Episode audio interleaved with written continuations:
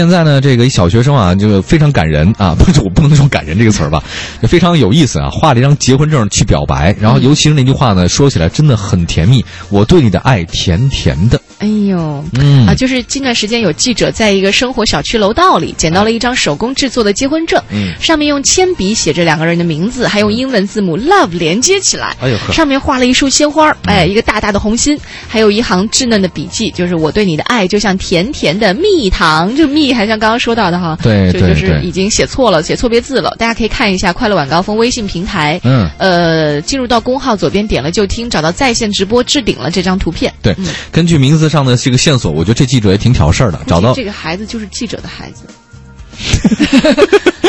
你说没事儿，我在楼道里捡一个那个，我就能找到那这个他上面有名字呀，他上面有名字啊，他你怎么知道他是哪个学校的？他不找那学校，就找那个楼道里的谁家那小孩儿，谁谁家那小谁，他基本上都能找得出来，楼上楼下嘛，对吧？你看他那小孩儿肯定来回窜来窜去嘛。事情没那么简单。不是，你啊确实，我知道你确实没有收到过这样的情书。哎呀，这个案子得破呀！嗯然后这个小孩儿叫小聪啊，当这小聪很平静的说啊，你说那张纸啊，啊，这是我在书包里发现的，不是我画的，我也不知道谁放到书包里的，我还找呢。哎，你你怎么找到的？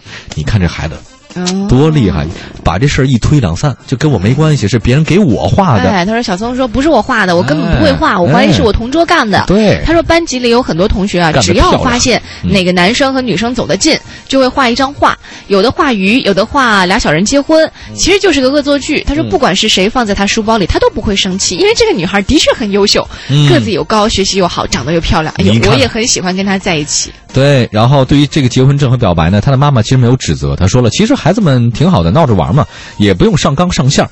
呃，对于这件事情的话呢，有专家说了，你还甭说，小学生很有可能会有这种想法，因为五六五六年级啊，基本就是应该十二三岁了吧，嗯，十一到十二岁之间。有十一十二、十一二岁啊对，如果有些女呃女孩子，可能女同学早熟一点哈，嗯她可能会已经到达青春期了。如果到了青春期之后，她对异性的话，一定会有一种情呃那种情感好好感好感好感嗯。我觉得这个其实大家没必要让大家这么这么紧张啊。呃，我倒是知道有一些老师，其实现在比我们当时教我们的老师，其实已经开明很多了。包括其实他们已经知道，嗯呃，班上五六年级的孩子，呃，谁谁谁和谁谁谁可能相互有好感，但老师都不会说破。对啊，对啊，我觉得没什么关系。对，嗯，我希望，我觉得爱这个东西啊，我认为是美好的。就是我们那个时代，记得吧？不是，呃，我那个时代，就是大家谈这个事情会特别的讳莫如深。羞涩。对，会羞涩，老师会直直接的，就是那个怎样怎样。